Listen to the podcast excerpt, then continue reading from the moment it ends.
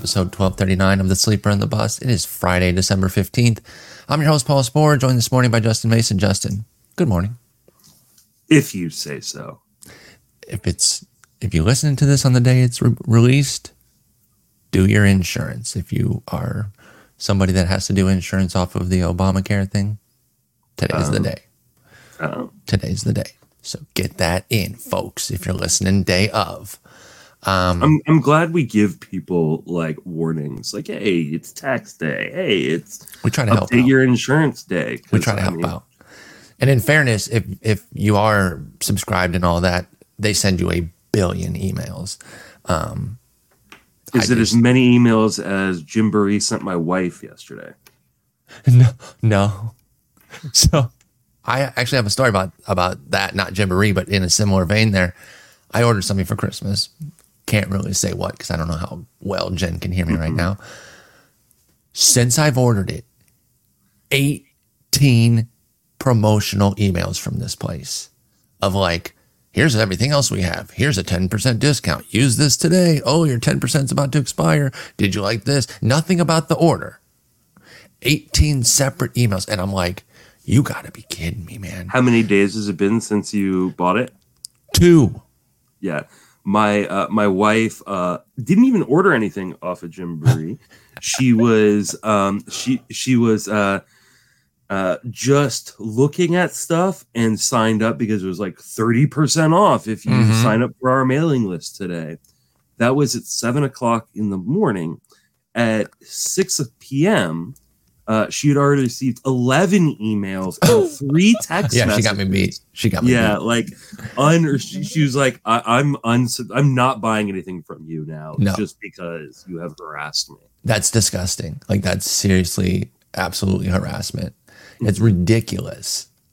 And, like, you know, sometimes there's some cool things that I've seen happen where um, I, I mess around with a cart somewhere and then I don't go for it. And then it has like an automated email hours later that says, Oh, you left something in your cart. Here's 20% off. And I'm like, by the way, that is a little scam you can run to try to get discounts online.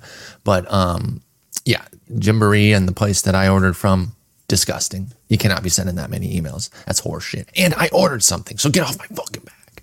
Anyway, we got lots to talk about. We don't have a ton of time. Uh, I mean, we got an, an hour plus, whatever. Yeah. But um, we're doing second base today. But just between yesterday and today, after we logged off, we did uh, yesterday afternoon. So this, we're not even talking like a full, um, you know, 24 hours here. Three big moves we got to get into.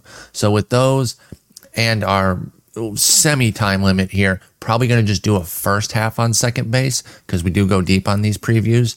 Um, and then we'll do the rest on Monday. But let's get into it. It happened. Tyler Glasnow is in fact traded to the Dodgers, not with Randy Arozarena, so everyone can kind of calm down on that one.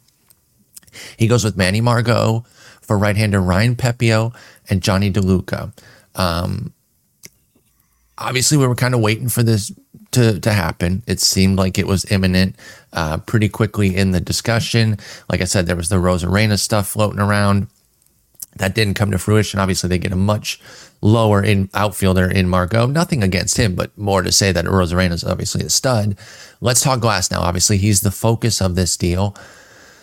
120 innings last year was his career high, Justin. Like I can't get away from that, and that's why I some of the hand wringing over over this move. Now, if they go get Yamamoto and trade for Cease, and everyone wants to complain about Evil Empire this, Evil Empire that, sure. This move doesn't tip the scales like that for me.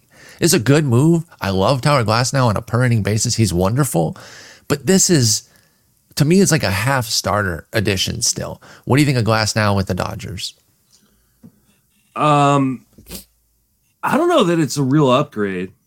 Uh, and I was going to get into that too with Pep. Like, there's a world where they are not that far apart. I really like Pepiot, and uh, I, well, yes, on a per inning basis, like you mentioned, Glasnow is probably a top five to ten starter in the league. Um, I mean, you're probably gonna get more innings out of Pepiot this year than you're gonna get out of Projections, Yeah. projections will will almost certainly suggest that, right? Like, you, Mhm. how high can you really put on Glasnow? You know, I don't know if projections will because projections are like I think this is why I like to do my own projections because I think the playing time, uh, in Especially terms of on at bats and innings, yeah, like I, I just don't think they do a great job of uh, of capturing what players uh, are likely to do. Um, Mm-hmm. You know, this was my argument against Blake Snell. Obviously, that one uh, blew up in my face a little bit, but What did he do um, this past year? Oh, he won I think he was, he was he was all right. He was right. D's. So, uh, yeah, I mean, like, yeah, like you mentioned, on a per inning basis, Glasnow is amazing. He now moves to from like one of the best teams in baseball to the best team in baseball. hmm Uh, and so, I mean, it's a it's a little bit worse park to pitch in, but I think for the most part, in terms of Glasnow's value, it's probably fairly lateral. Um, I would think so. But here's the thing: I don't think the market will treat it as such. No, no. I think the will- market's insane on Glasnow. already. And it has been the last couple of years because everyone's trying to catch that lightning in a bottle. And you kind of did last year since it was a career high innings. I guess you could feel like, oh, I got 120. Um, Yeah, but nobody was drafting Glasnow where he was going last year was hoping for 120. innings. no, no, no, no, no. You weren't. Absolutely not. No, it, it was a loss to keep taking him that high and getting just 120. He's pick 46 right now, the 13th pitcher, scrape off the three closers, and you're talking the 10th starter off the board. He's going to go up. He's going to go up on the Dodgers. I guarantee it. I think he's going to jump ahead of Kirby, who's at pick 42. So then you're talking um, inside the top 40 there. I love him. Like he, he is, he's a dope dude. I love seeing him on. Um, uh, he goes on Chris Rose's pod a bunch. Very insightful about the game. I love everything about him. I'm rooting for him. There's no world where I'm paying that for Glass, and I can't do it. And you know, I say this as somebody who was actually paying the premium last year, and I got burned again because it was only 120. And it's like, I know my whole thing about injuries is like, if all their skills are in line, I'll take the injury risk. That's usually when it's a little bit more of a reasonable price. When you're talking Yeah. top 40, I need a bit more assurance on, on the health piece. And it's just not there for Glasnow. I know the answer, but I'm going to ask a question anyway. Are you paying top 40 price for Tyler Glasnow? No, no way. Not I even mean, close. I don't think you were I- paying top 60. No, and this is not a Dodgers hate thing. This No, is no, no, no, no, a, a complete. I mean, if anybody's listened to the show for any length of time, you know how much I uh, dislike Tyler Glasnow in terms of a health standpoint. And Mhm. uh, there's no way I would because I mean this is going to be your SP one, right? Like uh, unless you were like Two- double two tapping really, yeah, double tapping really early. Like you just can't put that kind of risk onto your team that early. And I just, I I tend to agree. I just think it's such a high price. And like I said, it's going to go up, y'all. It- I mean, there's a world where he passes Gausman, who's Oh, at yeah, 30, I- 32. For sure will. I mean, I think there, I think there's a world where he starts to pass like Luis Castillo and Zack Wheeler, which Okay, is that insane to me. nuts. that Um, would be but- nuts. yeah, no, like he's you you just I mean, I'll probably project him for a career high in innings, but it'll be 130 innings, and I- that's not what I'm wanting from my ace. Steamer has him for buck 67 right now. And that- this is what I mean. Yeah, Like you know, and then the Pepiot 141. Yeah. So, um, If he gets there, he's gonna be great. But absolutely. But it's just such a big risk at such a high draft capital to take that gamble. if you're And- gonna take that gamble, why not wait 10 picks, so you know, almost a full round, and take Tarik Skubal? Exactly. Who also carries obvious obvious gambles or obvious risks, but it- you know, I, I can't do it. I can't do it. Good luck to Glasnow. Good luck to his drafters, but I just can't do it. Uh, Manny Margot should factor in on the short side. Obviously, still a deep league play. I know we've had some love for him in the past. He's been a favorite of yours uh, in past years, but it's a short side platoon that could probably only blossom into more playing time if somebody gets hurt, right? He's coming off a couple tough years. We used to like him back in like the 2021, maybe 2022 range coming in off of that double double. He's played 89 and 99 games the last two years. Um, any love for Manny Margot still in DCs or anything?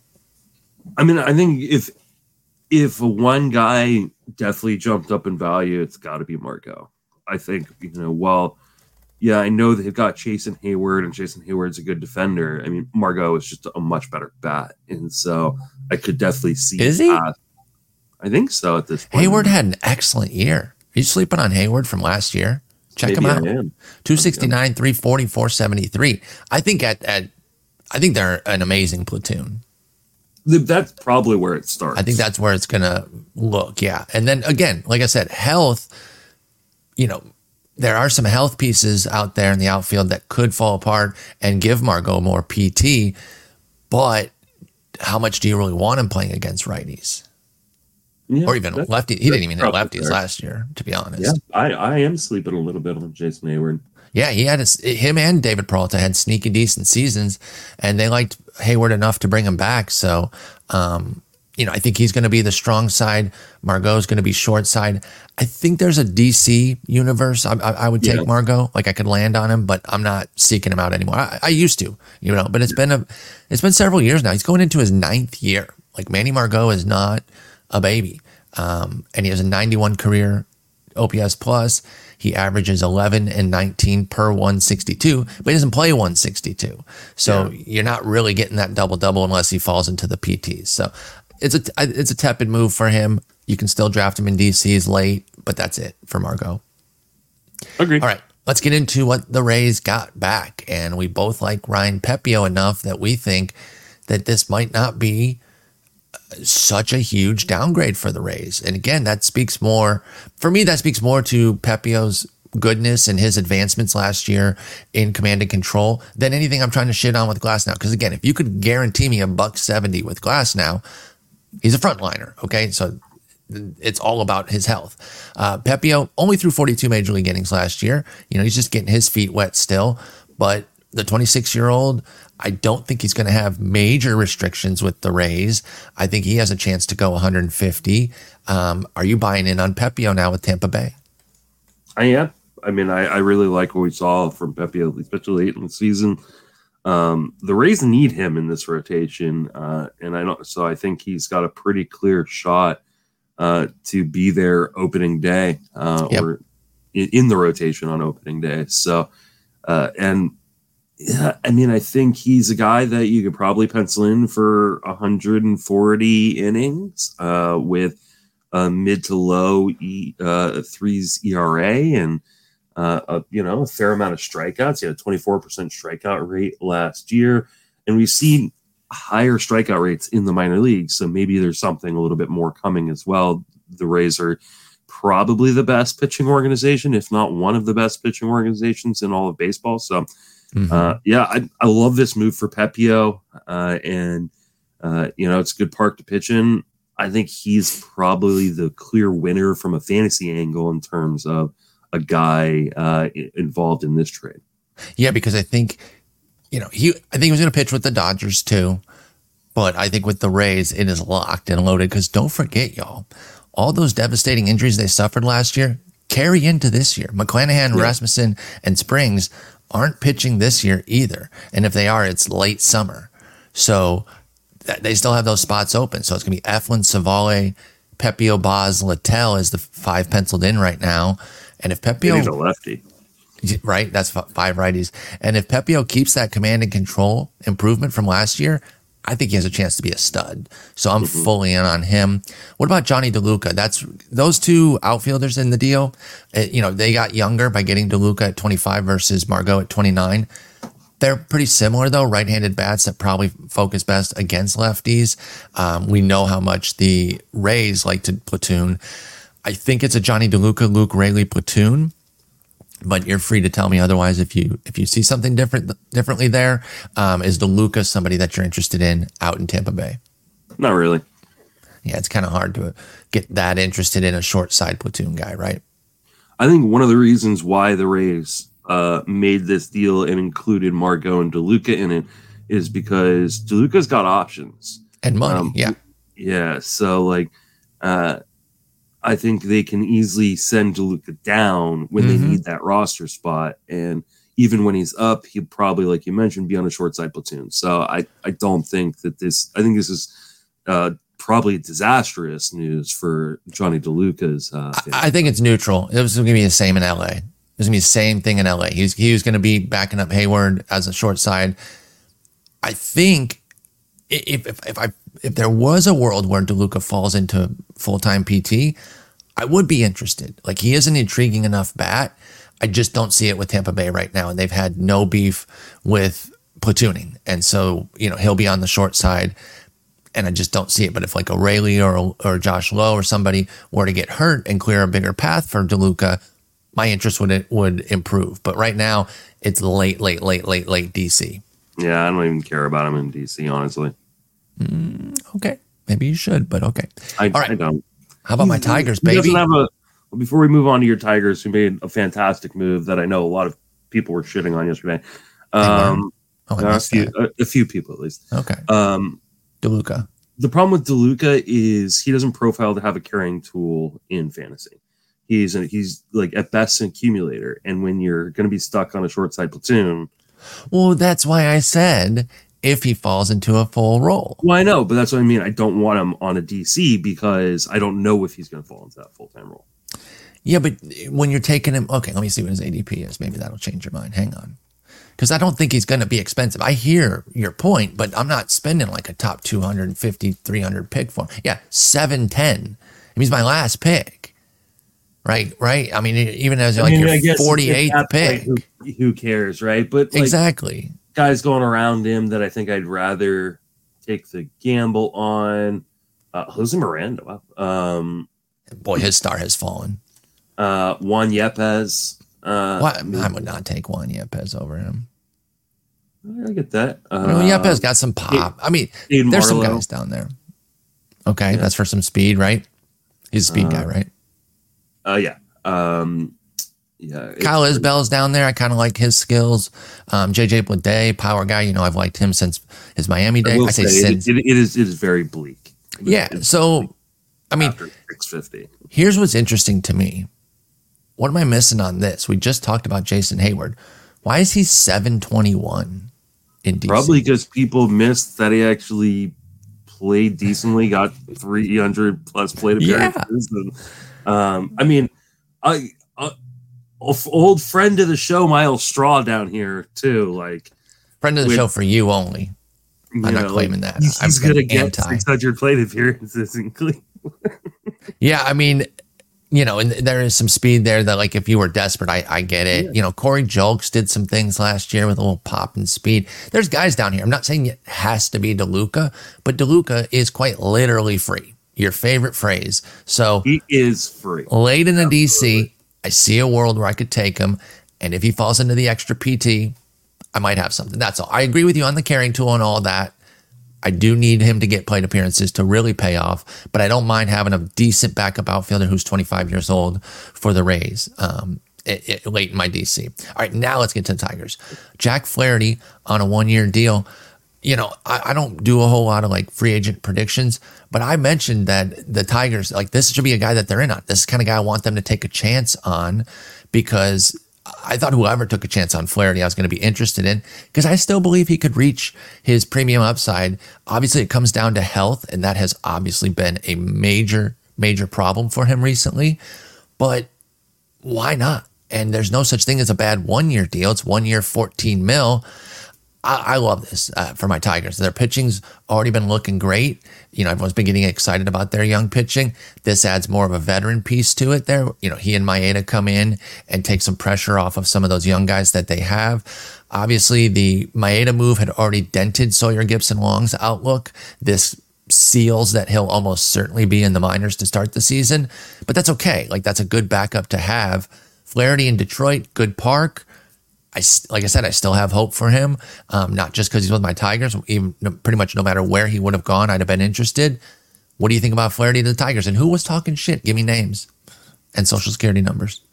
Um, I mean, Govier didn't like it. I saw a couple other people who were like, "No, why?" Because um, you know, he's pitched poorly. Um, but like, eh. uh, you know, our friend Eric Karabell uh, over at ESPN um, used to always say uh, when uh, he had his podcast um, that uh, there's no bad one year deals in baseball. Like this is the perfect kind of deal for the Tigers and exactly. for for Flaherty. Like you know, he gets an opportunity to reset his market. Uh, they get you know a, a, pitcher who's got a tremendous amount of upside. Uh, that you know, if he pitches to his you know to the ability that we've seen in the past. Now it is the actual past because it's been a few years. It has been, yes. A really good Jack Flaherty, but it's a very good park to pitch in. It's a great division to pitch in. Uh, you know, the hard part is it wasn't about the health last year. Last year it was about the skills. The walk rate has to come under control. He has to be less hittable inside the zone. Um, but that being said, uh, I'll take the gamble on Flaherty in Detroit. I think that's a it's just a fantastic. You know, I was saying yesterday that I thought Kansas City would be a great landing spot, and I think Detroit is just as good.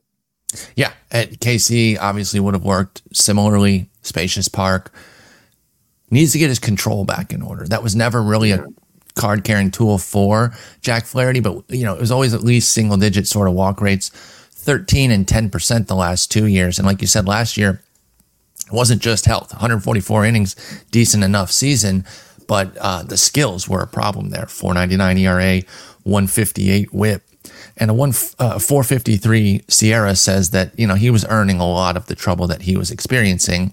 So there's things to iron out for sure but uh, again i really do like this and i do like the era was dreadful with baltimore 675 but the skills had actually improved quite a bit. He got yeah. kind of unlucky with a 390 BABIP because he put up an 18% strikeout minus walk. That was a seven point jump from his time with St. Louis. So that's encouraging to me as well for Flaherty. His velo is up a half mile an hour. So there's some encouraging factors from the post trade to Baltimore. And now um, hopefully Detroit can kind of get something out of him. And, you know, if the Tigers aren't moving forward this year, um, there's some hope about, hey, they finished strong. Maybe they can, but they can always trade him, right? So, you know, if, if they're in the doldrums in July and he is improved, boom, flip him for a prospect ends up being a great deal. If they're in some sort of fringe contention or even in full contention, maybe add a piece with Flaherty and go for a stretch run playoff chase, you know? So I love this. I really don't see the downside on this. No, I, I love it too. All right. Tyler Mahle, two year deal uh, to Texas. You know, Texas, we've, we've seen a pattern here, right? They're very interested in taking gambles on great but injury riddled pitchers. That's where they're going to see, and they're just going to play that market, try to get discounts there. Nathan Eovaldi, your boy Andrew Heaney, hell, even trading for Max Scherzer. Um, you know, he's been dealing with a bunch of health. And now Tyler Mahle. It's a two year deal because he's not going to pitch much at all uh, this year.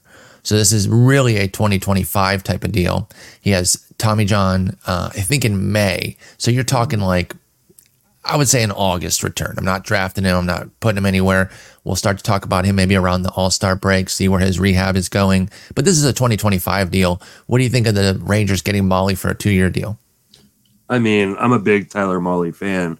Uh, I think this is a, a, win-win for both the Rangers and for Tyler Mahle to get to go yep. to the reigning champion. Uh, like you said, he's not going to pitch until probably July at the earliest, but yeah. that's fine. Don't draft him. Just keep put him on your watch list. That way, when there is talk about him coming back, that maybe you could pick him up. But uh, I tend to ignore these guys in their yeah. first year back, anyways. Tyler Mahle's not going to be any different, but he'll be on my radar for 2025 for sure. Absolutely. From a real life standpoint, it's like a trade acquisition mm-hmm. for them uh, in the summer there. Like if everything goes according to plan and he does come back late July, early August, that's a nice piece to get for their uh, either their rotation or their bullpen, depending on where the team's at. I think that's around the same time that DeGrom is expected back. So they could be getting those two pieces down the stretch. That could be pretty nice for Texas. But I agree, this is 2025 from a fantasy standpoint. Again, We'll talk about him in the summer if things are going well in his rehab, maybe a worthy pickup. But Justin and I are pretty tepid on TJ returners their first year back, especially if it, for me at least, if it doesn't include the 18 plus month recovery and it's just a standard 13 month. All right, let's get into our second base preview. Like I said, probably just going to do a few of the categories today and then get to the rest on Monday. But let's start at the top. The King, He's back. Actually, I don't know if he's ever qualified at second base. Um, he's new here. Mookie Betts, pick five, has second base and outfield, uh, ADP of five, min of two, max of nine. He's a stud. Where are you taking him? And do you like him at second or outfield more? Mookie Betts. Um, I like him at second more. Uh, I am taking him, and I took him third or fourth in a gladiator overall. Um, Mhm. I just think uh, the amount of it, it, it- and especially because it was a gladiator, because I think you know the one of the things that uh, is harder in a gladiator is that you cannot make any changes in the season Correct. and so those categories that are a little bit scarce, uh, especially late, like batting average, there's not much you can do to Mhm. kind of make up for a deficit. And so uh, instead of maybe taking a high upside kind of young guy uh, in that gladiator early, like a Bobby Witt Jr., I passed on him for the stability of a guy like Mookie Betts. And uh, I took him in our most recent one. You took him in the 1st Mm-hmm. one. I took him in the second one there, um, and made no bones about it. Easy pick for me at pick four, uh, right after Bobby Witt Jr., as you mentioned there. So I felt great that he fell to me there because I I think he should be more of a top three pick. For me, it's Acuna. I think it's Honest- Cunha and it's a glob. Uh, yeah, it is. It is absolutely a glob that you can make a lot of justifications for. I think Betts is uh, uh, fair too. I took Carroll at two and our other one there, and so between those two, I have no issues with my first round pick. We don't need to go too deep on Mookie Betts. He's Mookie freaking Betts. Love that he has second base. He's going to be a god. Take him in the uh, upper half of the first round. By the way, whoever got him at nine, nice. Lucky dude. them. Nice. All right, let's go to the studs. These are three guys that are going inside the top 40. Ozzy Albies at pick 23, Marcus Semien at pick 28, and Jose Altuve at pick 36. First off, based on their prices, who's your favorite? Uh, I think it's Semien. Um, and it's Same. Semien because he, all he does is play. Yes. Like, as much as, you know, if you could assure me health, maybe I would put Albie's number one, you know, hitting in that Atlanta lineup and uh, with the power speed upside. And, uh, you know, he, I think he, or Altuve, man. He put up or Altuve, yeah. Like, yeah, I mean, because like 88 games, he put up four WAR. He was third at second base behind Semien and Marte, despite only playing 88 games. He was amazing last year. but both of the, those guys have had injury issues. Yeah. Uh, and I mean, obviously you're healthy until you're not, you know, Mhm. and and vice versa.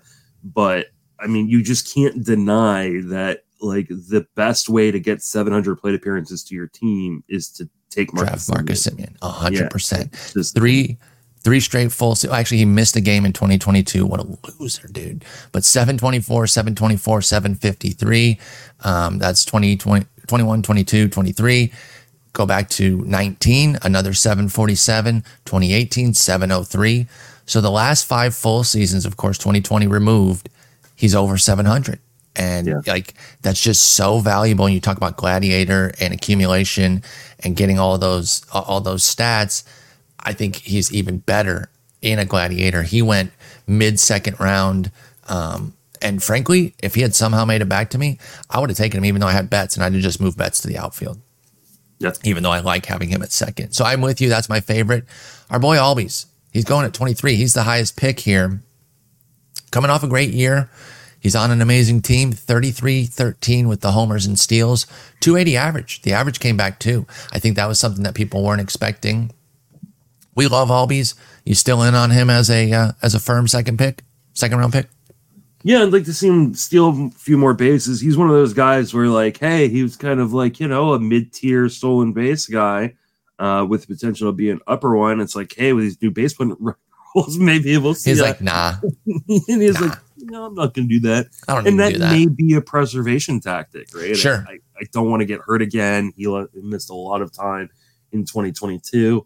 Uh, and so by not taking off all the time, he has an opportunity to stay on the field a little bit more. So, uh, but I think you can, you know, reasonably pencil him in for 650 plate appearances, you know, upper 20s, low 30s homers, and double digit stolen bases with a good batting average. Like, I love Albies. I got no problem drafting him. That's exactly how I feel. I don't think we need to go too much deeper. And then Altuve coming off, like I said, the short sample of just 88 games, but it didn't matter. He was absolutely amazing. I mean, he's getting older, but he just keeps doing it. Would you take any of uh, any of these three that fall to you, or do you have a hard yeah. preference? Okay, yeah, so you're in on all three. Anything you want to add about Altuve? No, I mean just about health. Like, I mean, if if we get uh, you know, another 600 plate appearances, he's gonna, you know, 28, 29 home runs and yeah. steal 15 bases. And it's nice to see that the stolen bases have finally come back. Um, because yeah, he took know, advantage were, of the new rules.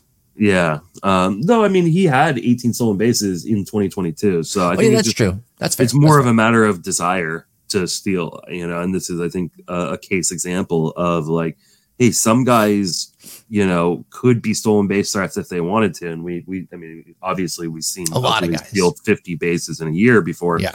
Um, but he's just a guy that has stopped in recent years, but it's nice to see that they're back. Yeah. 18 and 14 the last two years. Like you said, 18 for 19 in 141 games back in 2022. And then 14 for 16 last year. And like I said, 88 games. Oh, actually, hang on. So on that leaderboard, it said 88 games because that's how many he played at second. I guess he has two DH games. He played 90 last year, just yeah. for the sake of. I, I, didn't know that when you selected the uh, the position that it only showed you the games they played there. I thought it was just second base eligible guys. All right, so those are the studs. We don't need to get too deep on them. Betts, Albies, Semien, Altuve. You take any of them. I have no beef with any uh, of those four and where they're going.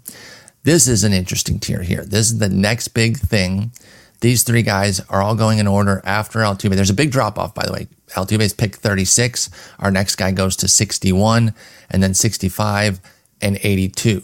Um, and that's Matt McLain at 61, Nico Hoerner at 65, and then even a little jump down here to Ha-Seong Kim at 82. Next big thing here, all three are multi eligible. McLain and Hoerner are second short, and Ha-Seong Kim is second, third short again, who's your favorite here based on their price? You just go for Kim as the cheapest, or do you like McLain or Hoerner more despite the elevated cost?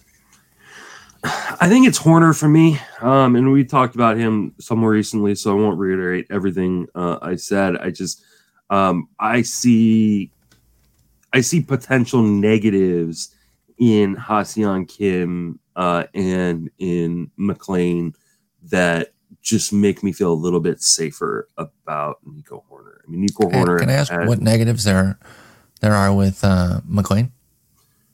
Playing time. They just, and it has nothing to do with his talent. It has everything to do with the cluster that is Cincinnati's infield right You think now. he's going to feel I don't, that pinch? But and I would be willing to take him, but I don't know what they're doing. And when I don't know what they're doing, I tend to rule on the side of caution a little bit. Um, you know, I know there's been a lot of speculation that maybe Elly De La Cruz could start the year in the minor leagues, um, which is crazy considering where he's going Nuts. in drafts, right? Uh, thank God none of my early drafts uh, I drafted Elly. Uh, you know, Christian Encarnacion-Strand, you know, he may be kind of odd man out or have to move to the outfield in order to get playing time uh, which I don't think will go over extremely well uh, defensively. Uh, but wait, what, what, was that last piece? Sorry. Uh, Christian and Christian. oh, playing outfield. Potentially playing yeah. the outfield. Um, I don't think it'll be McLain. I and I am willing to draft him around where he goes. But if you ask me for a preference, those type of things are the you know kind of tiebreaker for me. And I, you know, I love Ha-Seong Kim. I love what he did. You and I were huge on him when he came over. He disappointed. We stuck with we stuck with and, him, yeah, and got rewarded last year. But I could just see kind of a just natural regression from that sure. massive season coming back. The Padres aren't going to be as good. So I think there are fewer question marks with everything going on with uh, Nico Hoerner. and he just has an amazing hit tool, and I love to bet on hit tools.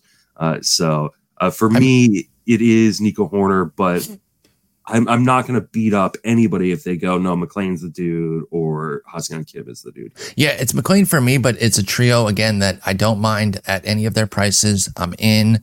Uh, like I said, at least dual eligibility for all three, triple eligibility for Kim, and he goes 20 picks later too. So if you miss out yeah. on these first two, you can get him later, uh, get Kim later. Hoerner, I've talked about it a bunch during the season. He's a guy that I kind of fell in love with last year after having a blind spot for him. Was never hate. It was never like I'm out. It was just he's Nico Hoerner. I just kind of rank him where the pack does and move on. I didn't really give him enough attention. So I missed out on a nice breakout nine homer 43 steal season. Obviously, the 43 steals are the real thing to underline there, but a 283 average after 281 the year before. He went 1020 in 2022 as well.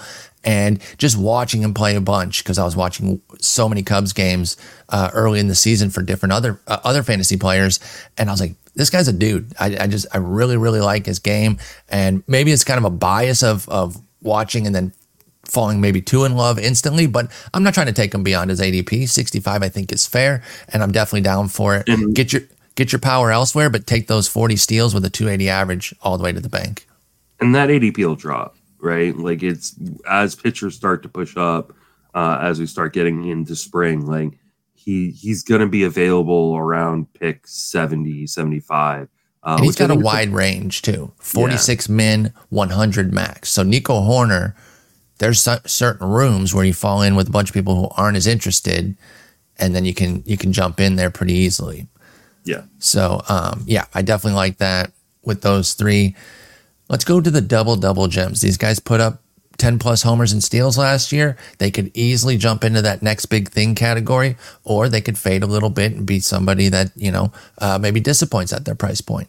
Gleyber Torres at 106. Bryson Stott also has happens to have a 106 average. Uh, Andres Gimenez at 122. Zack Gelof at 136. And Tommy Edman at 154. Uh, I'm not going to ask you your favorite here. I want to take all five in order. Let's start with Gleyber uh, with the Yankees here. You know, we still remember the 36 or 38 homer season when he hit 52 of them against uh, Baltimore. Right. That's right. He hit negative homers against the rest of the league. Mm-hmm. He hit mm-hmm. 52 against Baltimore and then negative against the rest of the league. And that's how he wound up with 38. Uh, that's not coming back. It certainly doesn't seem like it. But 24 and 25 the last two years with 10 and 13 steals Solid batting average at 273. Great plate skills. That was a big improvement last year. Sliced his strikeout rate from 23 to 15. Swinging strike rate went with it from 12 to 9. Gleyber's 27. You know that's a magic year. Is he about to have a break? Is he about to have another breakthrough? No, I, I really like him as an established, solid player. Um, is is Gleyber somebody that you find yourself landing on in drafts, or that you have interest in at least? Uh, yeah, I mean, I've got a lot of interest in Gleyber. I think he's just consistent. Like, you know, you can pretty much book, you know, 25 home 2010 or 25 yeah, 10, yeah. 12 stolen bases, a good average or, you know, decent average. Uh, and probably a lot of runs and RBIs in this yep. lineup. So, uh, yeah, I mean, I don't know. Like, he's just a steady Eddie dude uh that's only 27 like exactly and he's been around for a yeah. minute now because he yeah. broke in at 21 so he, he is kind of a veteran but it's you don't think a veteran as a 27 year old you think more something in the 30s but yeah he's a, he's a seven year vet now or six years this will be his seventh year and Gleyber has really evolved. Again, like I mentioned, that home run season, people were kind of holding him to that standard. And, you know, 2020, who cares? But then 2021 was really a down year. Nine homers, 14 steals. And he needed like a nine, I think it was like a nine steal second half to kind of salvage a, a tinge of fantasy value that year. But then 22 and 23 are downright excellent seasons. And I love the skills improvement. I mentioned the strikeouts I didn't point out that he had a three point walk rate jump as well from seven to 10. And so now you're talking 10% walks, 15% Ks. That's excellent.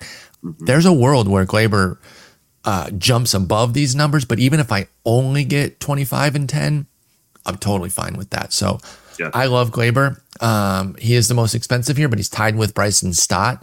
Do you have a preference between those two before we, t- we talk about Stott's skills?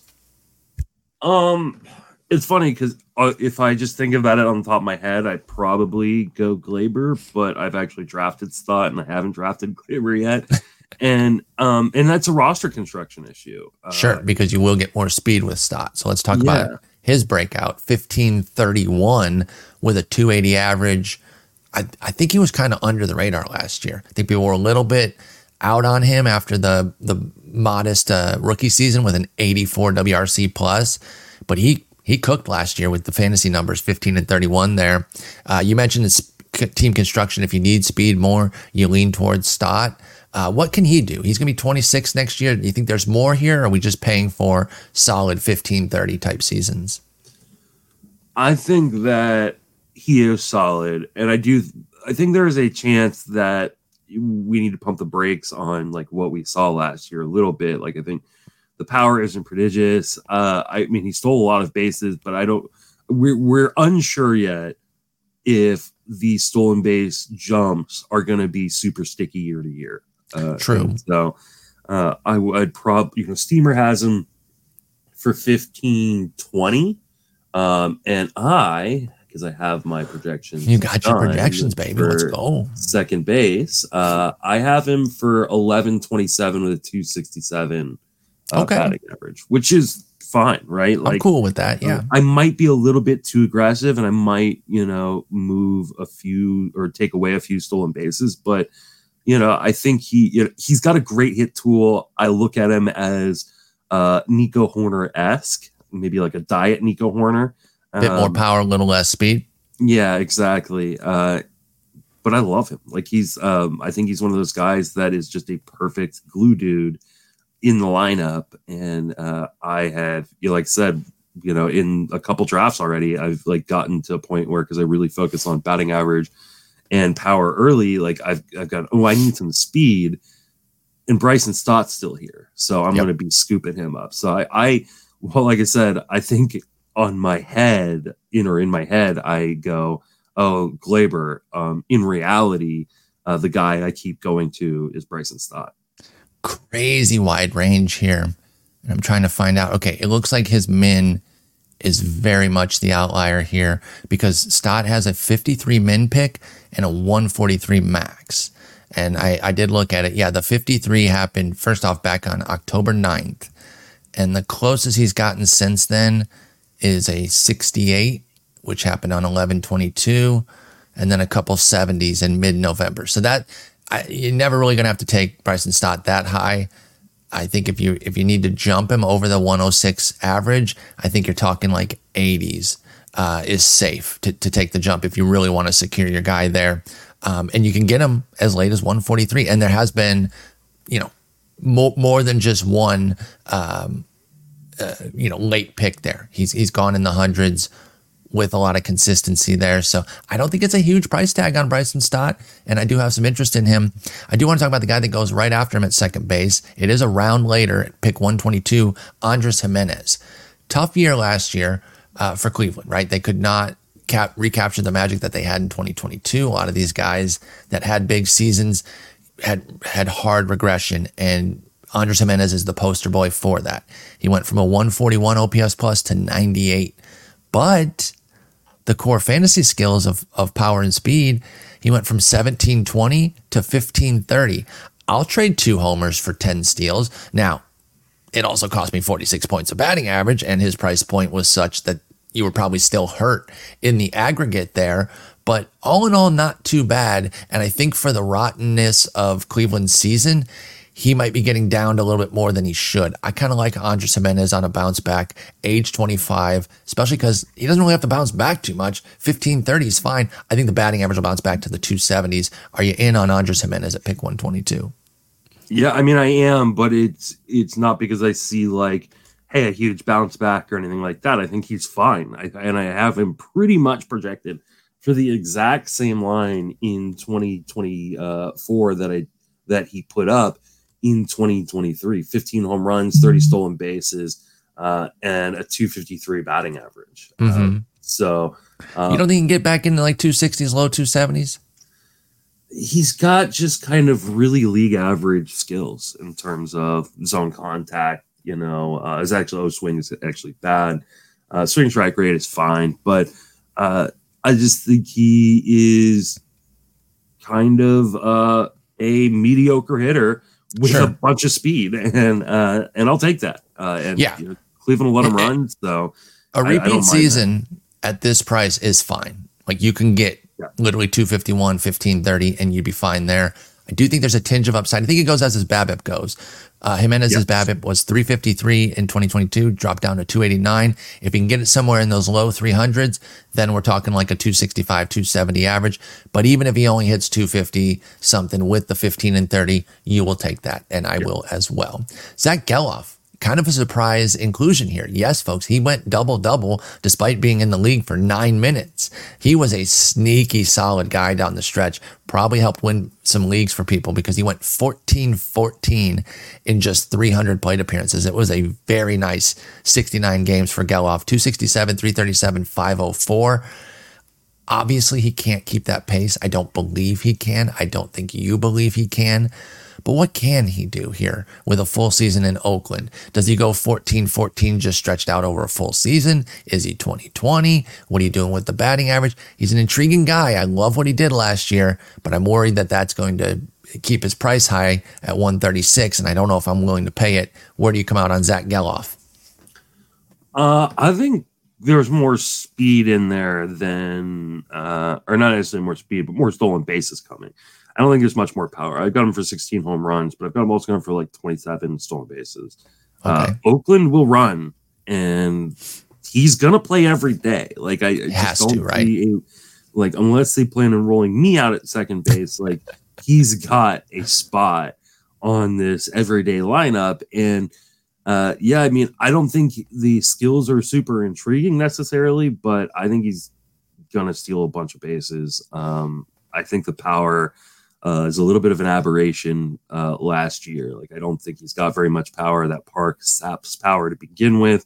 Mm-hmm. So even you know moving from a half season to a full, uh, you know, full season, I only gave him a couple extra home runs and then a bunch of extra stolen bases, and I'm you know I'd totally be fine with that. I you know I I prefer all the other guys that we've talked about so far just because I think there's a safety and a floor uh, for those guys that I feel a lot and, better about. And team context too, right? And team context, yeah. I which mean, which could, adds he could have 16 floor, home runs and 30 RBIs. Yeah, exactly, exactly. That floor comes from the quality of those teams that should keep the runs and ribbies at a certain level. It is worth pointing out he had 14 home runs and 32 RBIs. And 32 ribbies. It is yeah. worth pointing out that he played 69 games in both AAA and the majors, and he went 12 and 20 down in the minors. So you add it all up, it's 2634. And I'm not suggesting that we should project him anywhere near that, but it was an amazing year for him at AAA in the majors for Zack Gelof. I think, like,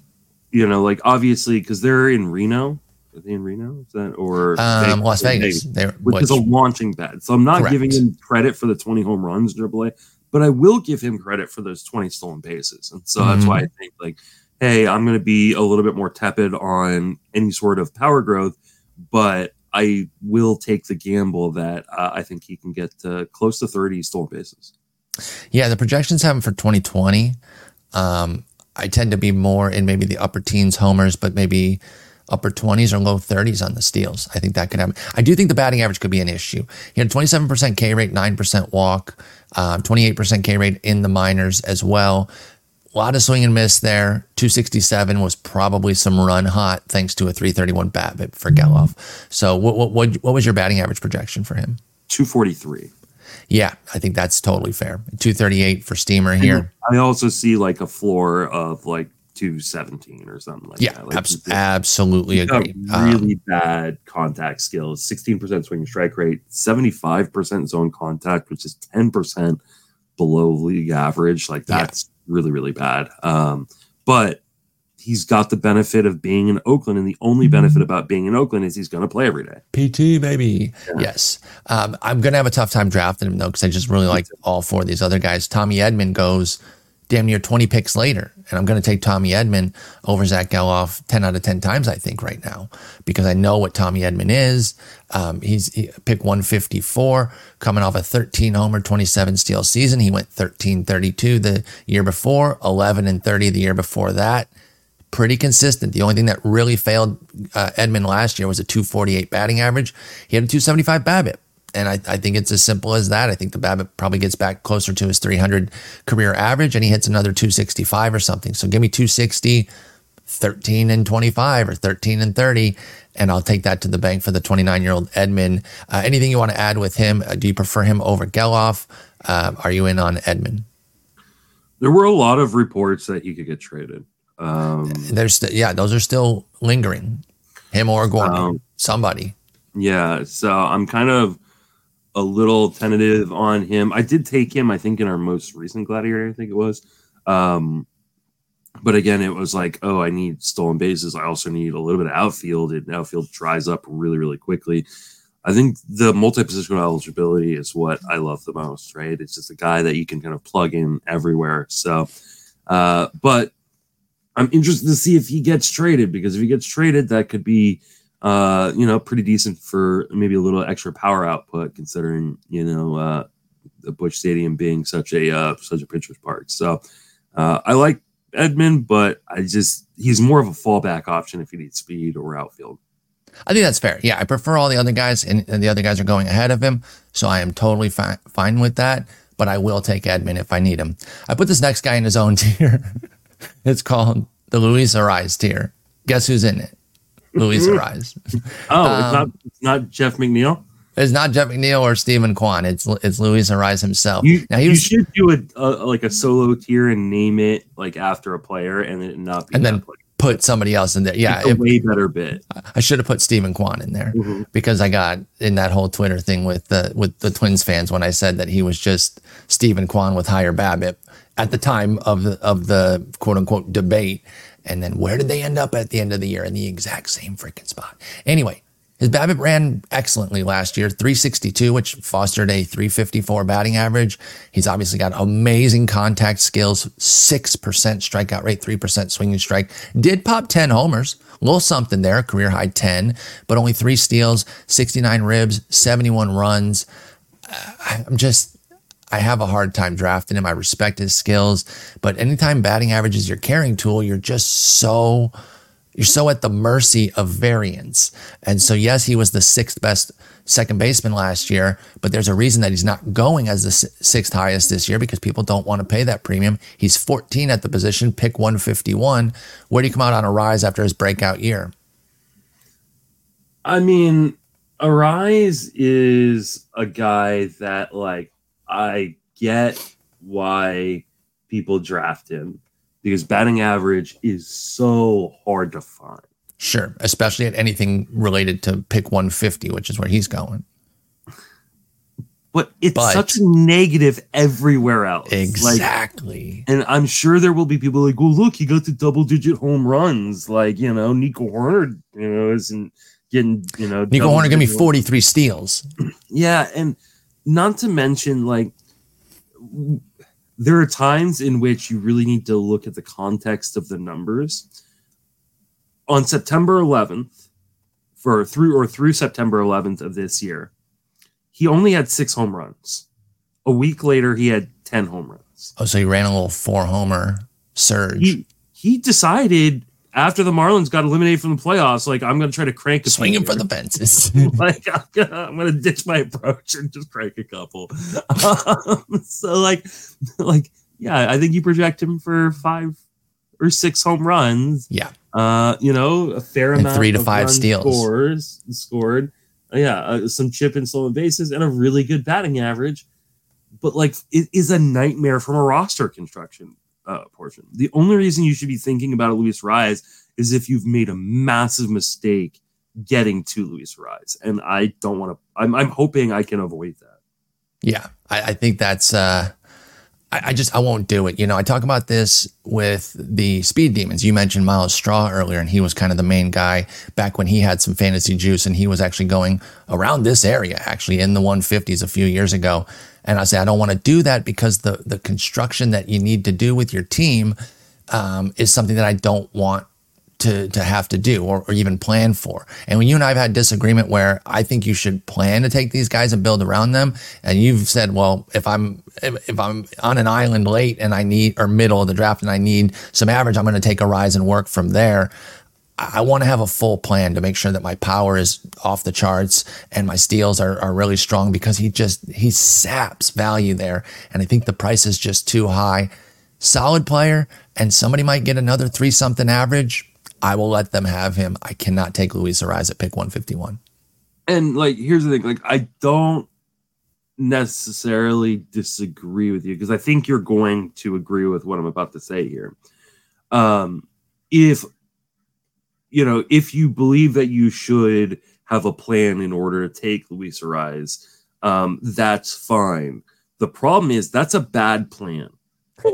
It's just a bad plan. I agree. Right? That's why I don't want to Like, do it though. Exactly. Like, right.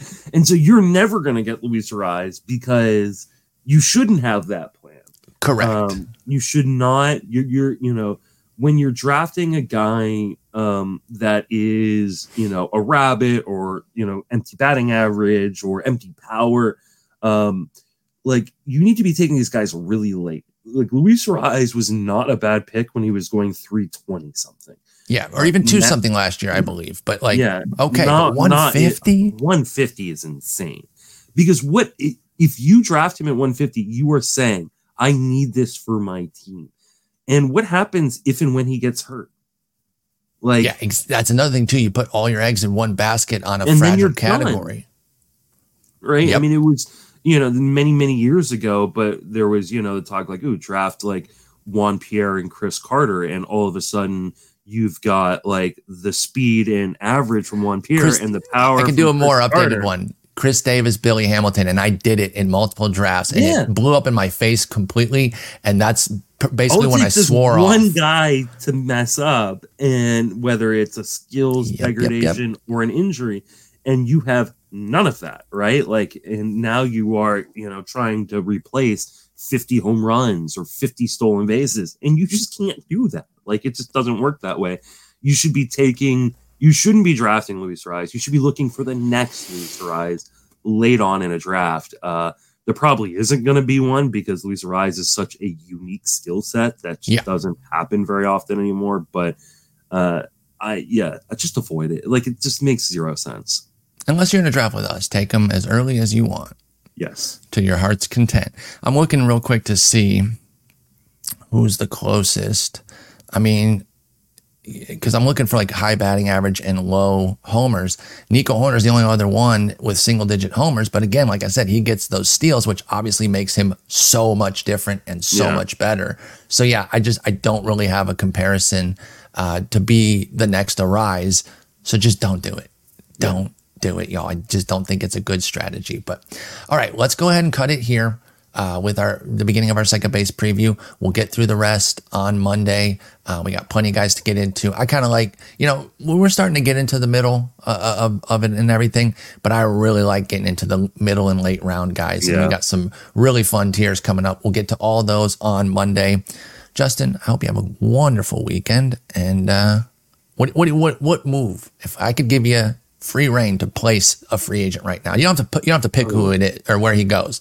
But if we could talk about somebody on Monday, who do you want to see land I mean, over the weekend? I think it's got to be Blake Snell, right? Like, Yeah, that's I that's the one I'm eager for. I'm not going to be necessarily interested in. Well, actually, you know, it's Yamamoto. Um, yeah, yeah, okay, that's fair. Uh, yeah. Yeah. I would put Yamamoto then Snell, but it's those two pitchers that I'm like, where are they going to go? Where are they going to go? I mean, selfishly, I'm really interested to see where Cody Bellinger goes. I'm really interested to see where Jordan Montgomery goes because those were two of my dudes last year.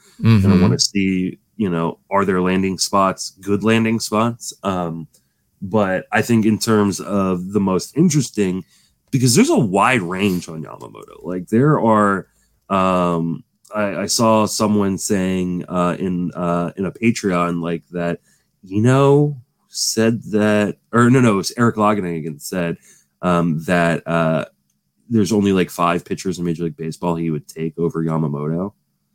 Uh, well, yeah, Eric, and that, that means a lot to me. yeah, and that does mean a lot, right? Um, because I really love Eric and trust Eric, and then I've heard other people that I love and trust go, I think he's more of a mid rotation arm. Um, and so like it's just a really interesting it's kind of big market. variance. Yeah. Um, and uh, so, uh, and I wouldn't mind my Giants going out and getting Yamamoto. Now he'll probably go to the Dodgers and just break my effing heart because the Dodgers everybody are else everybody Yeah. this year, right? Like, um, uh, but uh, yeah, I think Yamamoto probably. Then for me, it's Snell, and then uh, yeah, I mean, I'm with you on Belly too. Eager to see where he Belly goes and as well. Montgomery, like those are really, really interesting arms. I wonder if, you know, I really thought Montgomery was going to go back to Texas, but I also thought it'd be done by now. So True. One of those quick moves that, that gets locked in right away. So maybe it's just playing the field and trying to milk a few extra bucks out of Texas. Um, I don't know. And, you know, because I don't think the Mahle move precludes them from getting Montgomery because, again, Mahle's not No. really a 2024 move. I think they He really is a Montgomery. 2025. I, I agree. Like, because they've got so many guys that are coming back mid-season. Like, like I think they need Montgomery back in the rotation, and I think he was a really good fit there. I'm hoping that's where he ends up. Yeah, they got to get to the All Star break without you know being way behind the eight ball uh, in the division. Obviously, Houston's not going to give up. Seattle still Still, still good. quality ball club. So I, I agree That's a baseball team. they do well. I guess they do for what is it? Two more years that they have to play there. Technically, You know what that's Oh. like, dude? That's like breaking up with somebody, but y'all live together and you still got to live with them until you can find a new spot. Well, and that's the thing. Like, um, I can't remember the exact years on it. Uh, their lease with the Coliseum, I think, runs out after this year, but their their stadium in Vegas won't be ready until 2026 Exactly. 2027. So what the hell are they going to do? They're going to play in Las Vegas at their AAA park. I'm going to guess like that. It is going to be unreal because Zach like said, hitting fifty. that, yeah, that is a launching pad of a place. So, uh, or It'll be like when the Blue Jays were playing all around. It- It'll be exactly Yeah. like that when when everyone, you know, their hitters went went crazy Every- because everybody rebuilding their keeper leagues for 2025 and get your A's because I think there's a reasonable chance they end up uh, uh, playing in Las Vegas at, at the AAA park, and. Wow, that's that that's going to be an absolute nightmare. And it would be uh, wild. It's going to be fun. It would absolutely be wild. All right, Justin, great talking with you this week. Talk with you early next week. Have a good one. Take it easy.